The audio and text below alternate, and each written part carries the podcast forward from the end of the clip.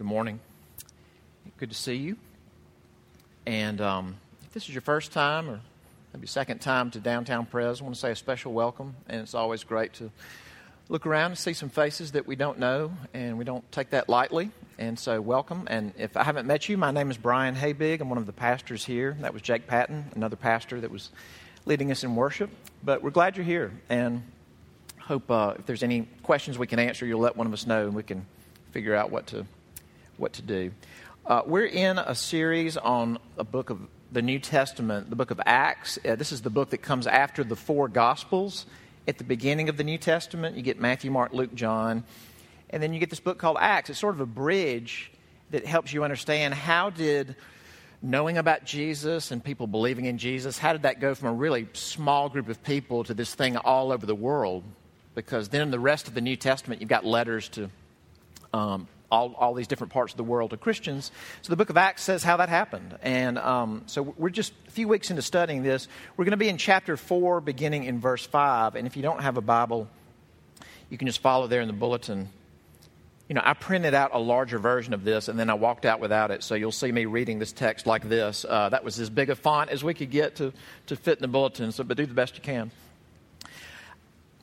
think about this. Uh, if, um, if there's anything that reality TV shows must say about us, which is kind of a frightening way to frame any idea or thought, but if there's something that reality TV shows seem to say about us is that we love before and after. We just we love looking at before and after. We like before and after cars.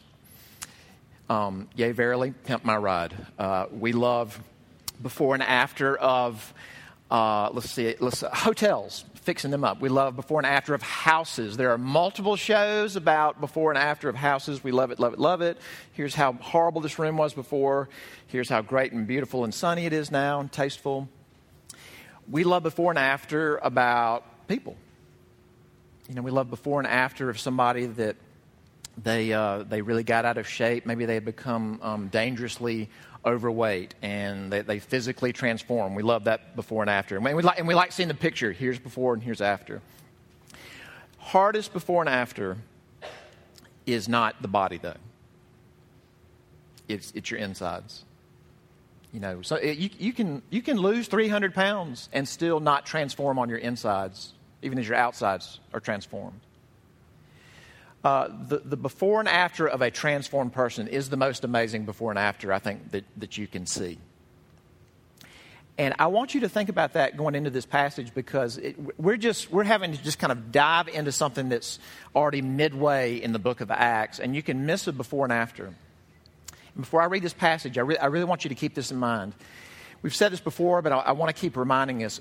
At, the book of Acts is sort of like volume two and there's a volume one. Volume one is what we call the Gospel of Luke.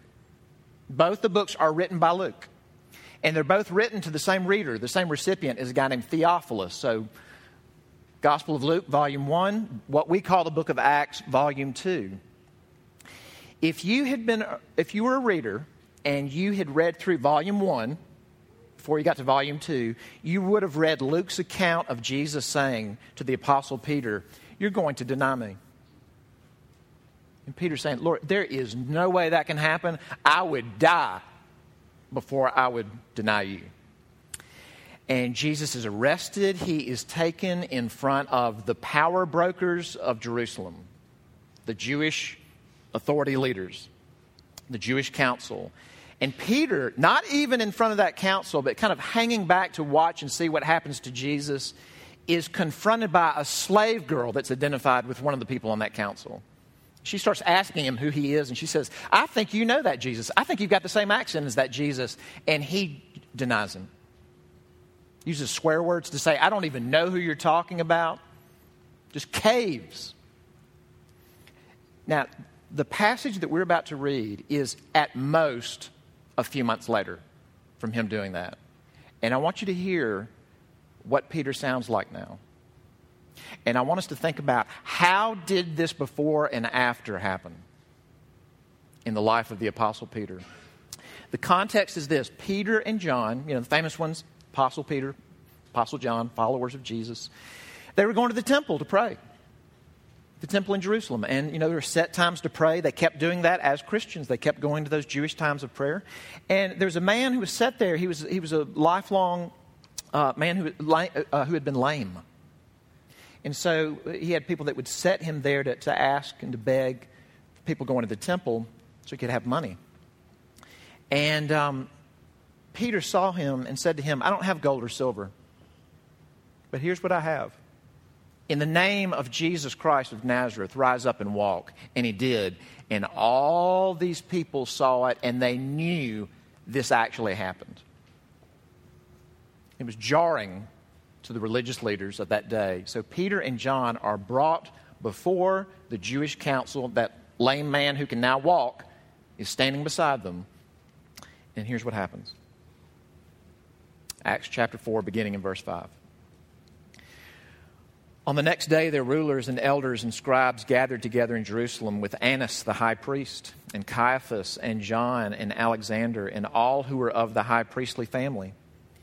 And when they had set them in the midst, they inquired, By what power or by what, uh, by what name did you do this?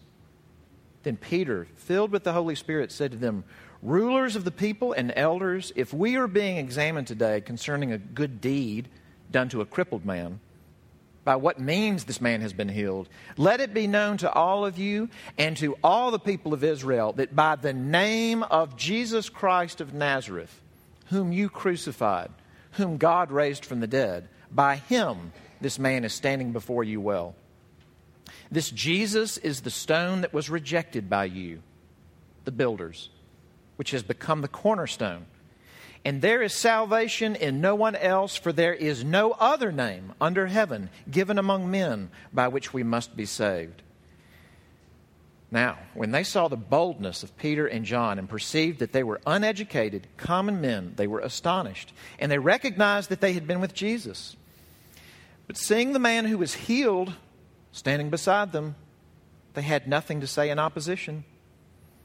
But when they had commanded them to leave the council, they conferred with one another, saying, What shall we do with these men? For that a notable sign has been performed through them is evident to all the inhabitants of Jerusalem, and we cannot deny it. But in order that it may spread no further among the people, let us warn them to speak no more to anyone in this name. So they called them and charged them not to speak or teach at all in the name of Jesus. But Peter and John answered them, Whether it is right in the sight of God to listen to you rather than to God, you must judge. For we cannot but speak of what we have seen and heard.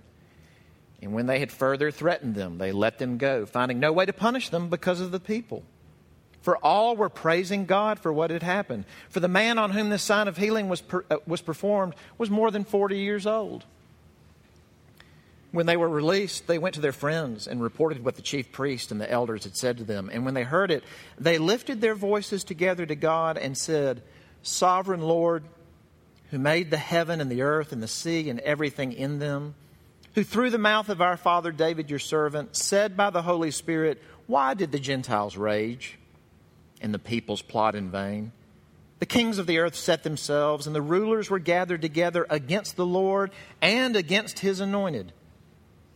For truly in the city there were gathered together against your holy servant Jesus, whom you anointed, both Herod and Pontius Pilate, along with the Gentiles and the peoples of Israel, to do whatever your hand and your plan had predestined to take place. And now, Lord, look upon their threats and grant to your servants to continue to speak your word with all boldness, while you stretch out your hand to heal, and signs and wonders are performed through the name of your holy servant Jesus. And when they had prayed, the place in which they were gathered together was shaken, and they were all filled with the Holy Spirit and continue to speak the word of God with boldness. This is God's word. Let's pray.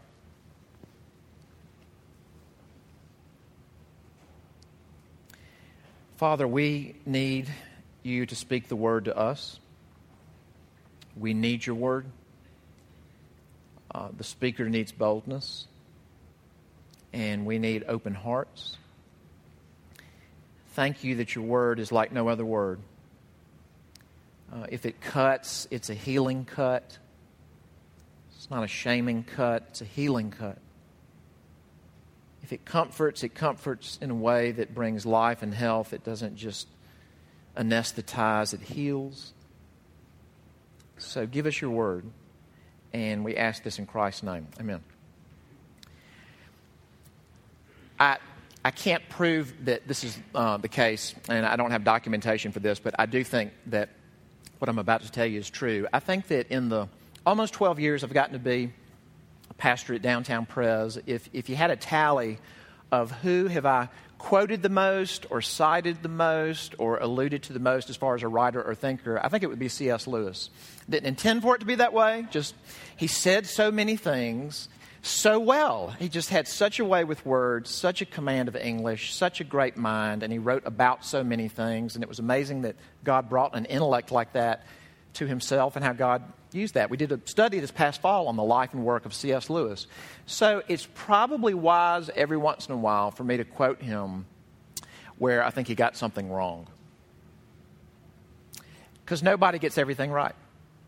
And that's the difference between us and God. God is infallible, and we are fallible. I grew up reading um, a set of children's stories by Lewis called The Chronicles of Narnia. And I wouldn't want to try to rank them, but definitely one of my favorite ones would be the last one, The Last Battle. And it's really Lewis's way of conveying realities about what is it like for the people of God to die and be in heaven with God. Or really, you could say, what is it like for the earth to become heaven? And so you get this vision at the end of the book of these people that have been through all these stories coming together and seeing each other, even really before they've totally realized that they've died. And they come into Aslan's country. Aslan is the great lion, this huge lion that represents Jesus. Very clearly, he's the Christ figure in those stories. They meet Jesus in, uh, in Aslan's country, and their joy just overflows. But there's this there's an interesting little twist in the last battle is that when these characters start to come in to Aslan's country, they don't they don't know they're dead yet. They meet this young man, and he's not a Narnian. He's from Calormen, or Calormene. And his name is Emeth. And Emeth, that's the Hebrew word for truth. And they're speaking with Emeth. He speaks in this very high register. He, spe- he almost speaks in King James English, the way Lewis wrote it. And he tells him this. He says that I, I I've always been a worshiper of Tash. That was the deity of the Calormenes.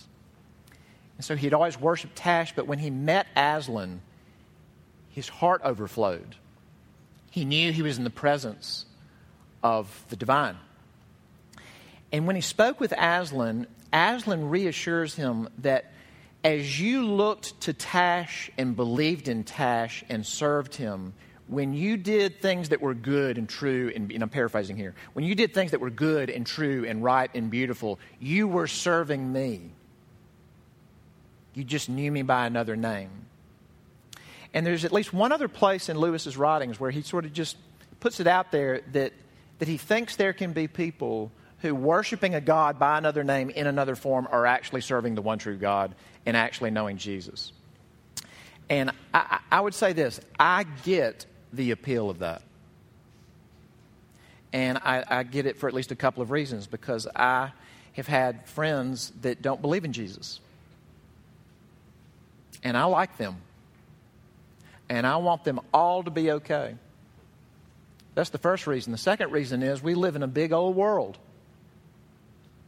with a lot of different religions and a lot of different viewpoints. And I want these people to be okay. And you do too. I get the appeal of that, but you know what? This text really pushes on that. Because Peter and John are brought up before the Jewish leadership of their day. It's hard for us to get how intimidating the setting is for them. All Peter had to say was, you know what? Brothers and fathers, in this we agree that there is no salvation except through the God of Abraham, Isaac, and Jacob. He probably would have been fine. That's all he would have had to say. And, he, and you know what? Biblically, he would be right. All, the only way men and women may be saved is by the name of Yahweh, our great God. But what, whom they all believe in, whose law they study and follow. But what does Peter say? Fathers and brothers, there is only one name under heaven by which we must be saved Jesus. It's the only name by which we may be saved. And you know what? And I, you, you may have noticed this. I tried to read it in such a way that it emphasized this.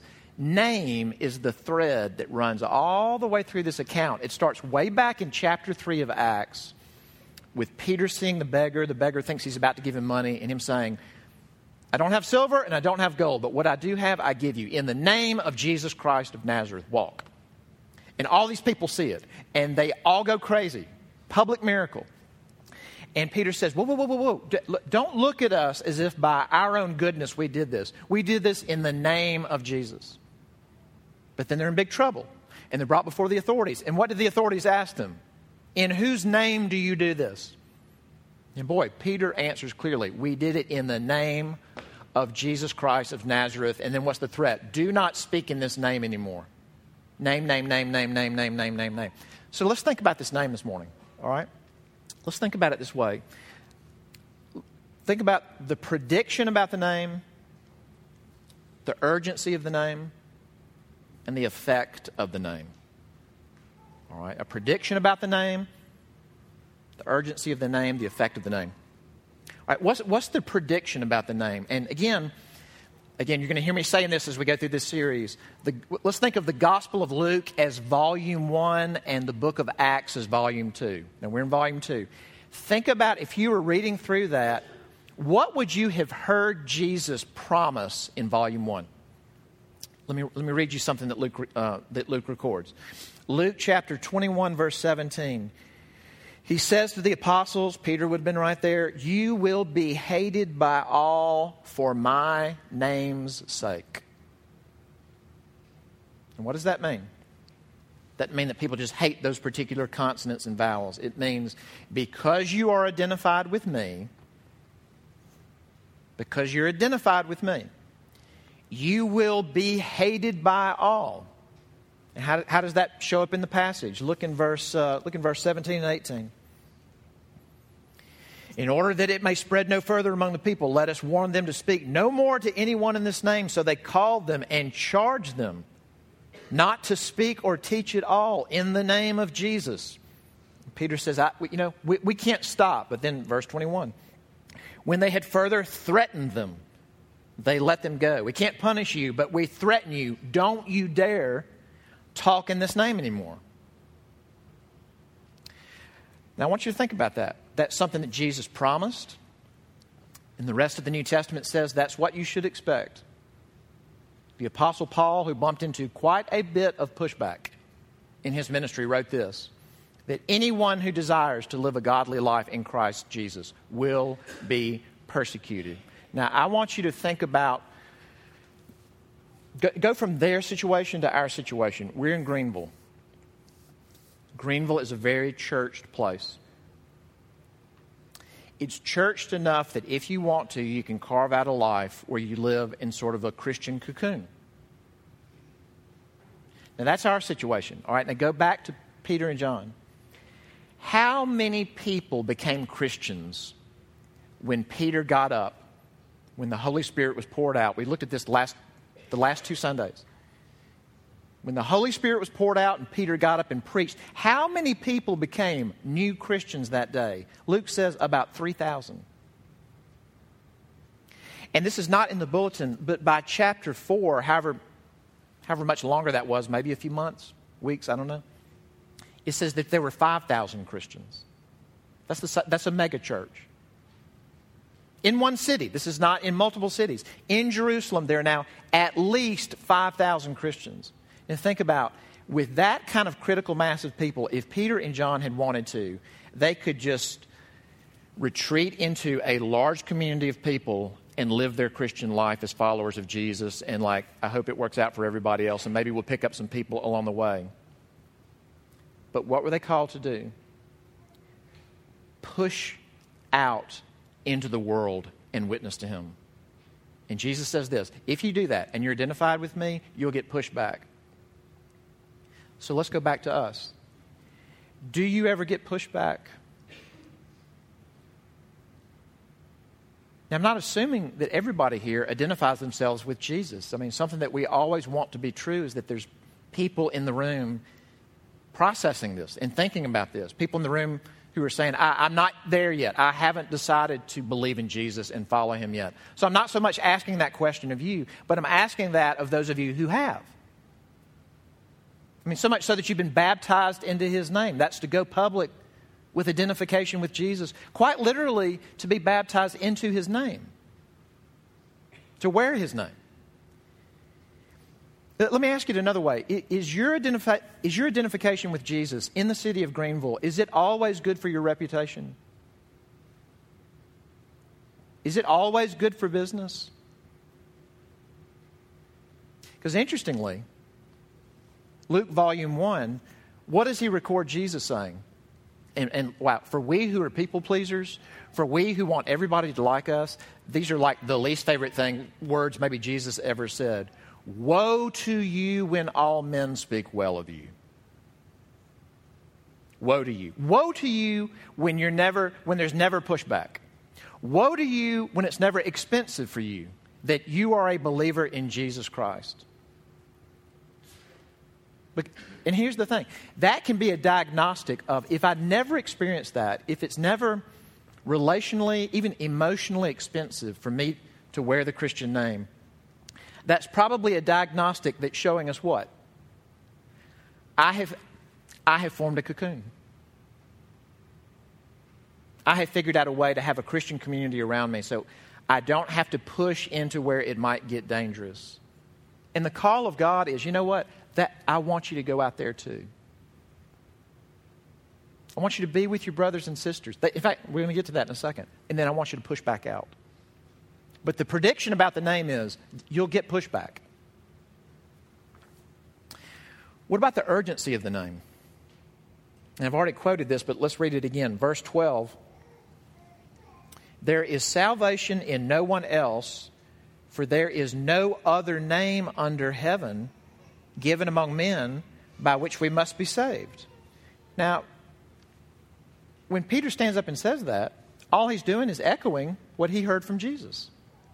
What did Jesus say? This is a very famous verse, John 14, 6. I am the way and the truth and the life. And then Jesus says this No one comes to the Father except, it doesn't say through my teaching, through my dogma. No one comes to the Father but through me, the person. The Apostle Paul echoes that. He, he writes in one of his letters, there is one God and there's one mediator between God and men, the man Christ Jesus. Exclusive claims. When Peter says that, he's echoing what he heard from Jesus. You can't go through anyone or anything else but through him. He's the only name. Now, again, to say that in front of a Jewish council He's basically in their ears to say blasphemy. He didn't say you can only be saved through the God of Abraham, Isaac, and Jacob. And the thing is, Peter does believe that. But here's the crazy, baffling theological reality is that he believes that the God of Abraham, Isaac, and Jacob became a man. And his name is Jesus. And he rose from the dead, and he's at the Father's right hand. You have to believe in him to be saved. That would be jarring to the people who heard him, and it is jarring to us because why? Like we just said, we have friends, we have family members, we take an interest in other.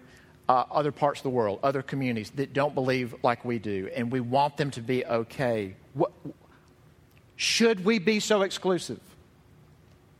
And maybe you've heard this parable before. Can we be so exclusive? Have you ever heard the parable of the elephant and the blind men? You ever heard? I see a few heads nodding. Here's the parable of the, of the elephant and the blind men. It's meant to be a parable to help us understand about where do we fit in world religions. Here's the parable. You've got an elephant. I probably gave that away at that, um, with it being the parable of the elephant and the blind men. And you've got blind men. And as it turns out, the blind men, they are sent they are brought to an elephant and they are supposed to describe what is an elephant. And so one blind man has the tail and he says, An elephant is like a rope. And one blind man has a leg of the elephant. He says, An elephant is like a tree trunk. And one blind man has his hand on the side of the elephant. He says, An elephant's like a wall. And one blind man has his hand on the ears. He says, An elephant is like a giant fan. And one blind man has his hands on the, the elephant's trunk and he says, uh, no, no, no, an elephant is like a giant snake. And the way the parable works is to say this. Now, look, those blind men are like the, the religious traditions of the world, the world religions. And the elephant is the divine, is, is God as we understand him or it. And so they come to this thing, and in some ways they're true. The man with his hand on the side who's saying, An elephant's like a wall, he's onto something. it, it is like a wall. The one who's got the, the leg of the elephant is saying, ah, No, an elephant's like a tree trunk. He's onto something. It is like a tree trunk, but nobody has the whole picture. And that parable sounds like humility. Like it sounds gracious and humble. Like, you know, really, none of us have the whole picture except what is, what's the problem? With that parable is that whoever's telling the parable is saying, you know what? No one sees the, the whole elephant except me. Or you know what? Truth and spirituality in our journey toward God is like a big mountain. With God or the divine or whatever at the top of the mountain. And there are multiple roads going up this mountain, but you can take your different trek, you can take your different direction, but they all lead to the same pinnacle. We're all in our different journeys making our way to the same pinnacle. And it sounds humble, but, th- but what are we saying? And I alone have downloaded Google Earth and can see the whole mountain. The world religions can't, the different religious adherents can't. I can't. To be a disciple of Jesus is to buy, to buy into what he said. To be a disciple of Jesus is to sit at his feet and say, You tell me what is true, and here's what he says is true. There is no other way. And you know, you think about, wow, that sounds so exclusive. There is an exclusivity to it, too. And of course, where our hearts want to jump is what about the good Muslim? What about the, the, the, good Hindu? What about the good agnostic? What about my friends who are so gracious and humble, but they, uh, they're not that spiritually minded? And I'm kind of like blown away by how much more gracious and kind they are than me. I, I definitely get the appeal of that. But do you realize how exclusive that is? What about all the good people? Won't they be okay? What about the bad people? How good do you have to be? To get to the top of the mountain. Because Jesus, on the one hand, the most exclusive claims that have ever been made. You can't go to the Father except through me in my name. Exclusive. And let's not pretend like they're not. But who has ever been more inclusive to say, whoever can come? The prostitute, the murderer, the adulterer, the failure, the churched hypocrite with secrets who keeps saying to God, okay, this time, this 17,000th time, I promise I won't do that thing that I do in secret. Whoever will may come. Inclusive. And that is the urgency of the name. Is that there is no other name by which by whom we come to the Father. But what's inclusive about it? Whoever will can come. Whoever. God so loved the world that whoever believes in him, they won't perish. They'll have everlasting life. That's the urgency. Well, what about the effect of the name? And I learned something this week, in, just in, in digging into this passage a little bit more. And I don't know if this will hit you the way it hit me, but One thing is that according to the, the, the, historic sources, the way the Jewish, that Jewish council would have been sitting, they'd be sitting in a semicircle. So it would it maybe be several rows deep, and it would arc around the, the defendants. So here, Peter and John, seems to be the, the man that's been healed, is standing with them, and these intimidating figures. And look, you know how magazines in Greenville will have things like 50 most influential people, people or, you know, 30 people under 30. Here are the movers and shakers in our city, in our region. It's not like these would be the men who would be in those lists in Jerusalem. It is a slam dunk. These would be the men. They're not just clergy, they were the leaders. Some of them were the wealthy leaders of that area. So they surround Peter and John. And one historian named Josephus, he said the norm was when you appeared before the Sanhedrin is that you'd wear funeral clothes. We don't really have funeral clothes in our day, but you know, cultures will have this is the thing you wear to a funeral. You're supposed to put that outfit on to say, like, okay, if I'm in big enough trouble to be here, whew, I am so sorry. I'm crying like it's a funeral. What they did not expect was a sermon. And Peter and John walk in and they are so, they're not disrespectful, but they are so clear and so forthright. What does it say? It says that those men were blown away by their what? Their boldness. That's a great term in the book of Acts. It, the next to the last word in the Greek New Testament in Acts is boldness, is that the Word of God just kept going out with boldness. Where did Peter get that boldness? Where do we think boldness comes from? Like when we think of, man, somebody who will talk to anybody about Jesus, where do we tend to think it comes from? And you know where we tend to think it comes from? Is smarts. Like, man, I wish I was one of those people who just read so much and they know philosophy and they can quote cool things from The Economist and they can just kind of mix it up and just like set them up and knock them down. Look at verse 13. When they saw the boldness of Peter and John and perceived that they were uneducated common men, they were astonished. These are not Cambridge guys. These are not Harvard guys. These are not philosophical guys. They're not trained in the Torah, but they are, they are bold. Let's threaten them and send them home. So then what do they do? They go back to their people, okay? They circle up with their people and they pray. And what do they ask for? Boldness. Verses 29 and 31, what do they say? Now, Lord, look upon their threats and grant, give to your servants to continue to speak your word with all boldness and when they had prayed, the place in which they were gathered together was shaken. And in the Old Testament, when God would show up somewhere, there'd be an earthquake. And guess what happens? Lord, be with us to be bold. And what happens? Verse 31. The place where they were gathered together was shaken. They were all filled with the Holy Spirit and continued to speak the word of God with boldness. If you are here and you know Jesus Christ, and as we've been talking about, you have been filled with the Holy Spirit, and you're called to go out into Greenville, into your neighborhoods, into your workplace, other states, other countries, and be His witness, does it frighten you? It should. It's jarring. We're afraid. Have you ever asked God for boldness? Did you know that you can ask God for boldness?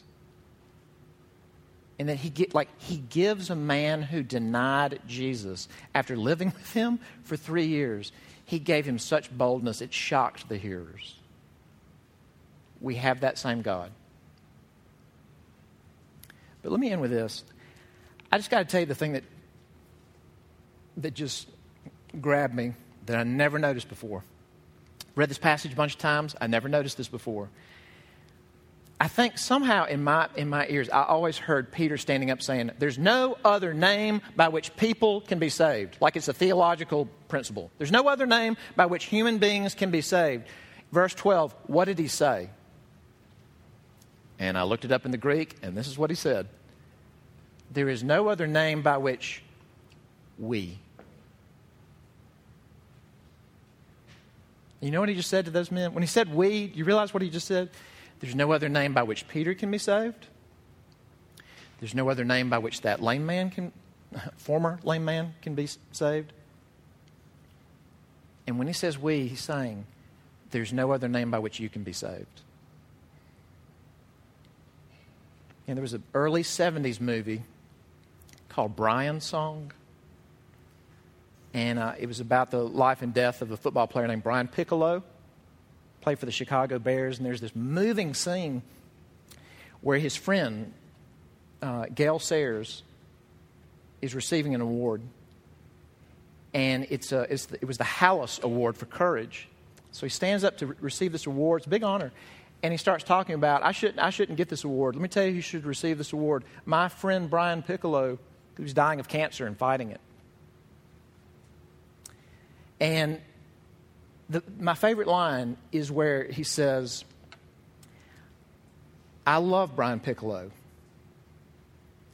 And I'd like all of you to, to love Brian Piccolo too. Like, don't we all want a friend like that?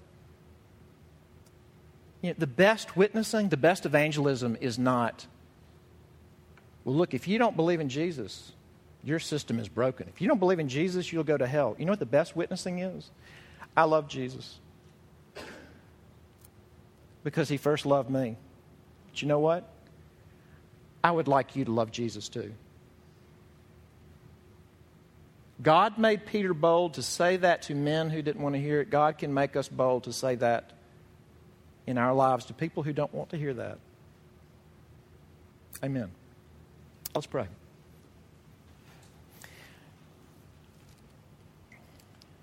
Father, thank you for your spirit who, who changes people, makes timid men bold. Would you give us boldness in our offices, in our homes, apartment complexes, families, and beyond Greenville? Make us bold. You loved us, and because you loved us, we love Jesus. We want others to love him too. So make us bold in, in Greenville. We ask in Christ's name. Amen.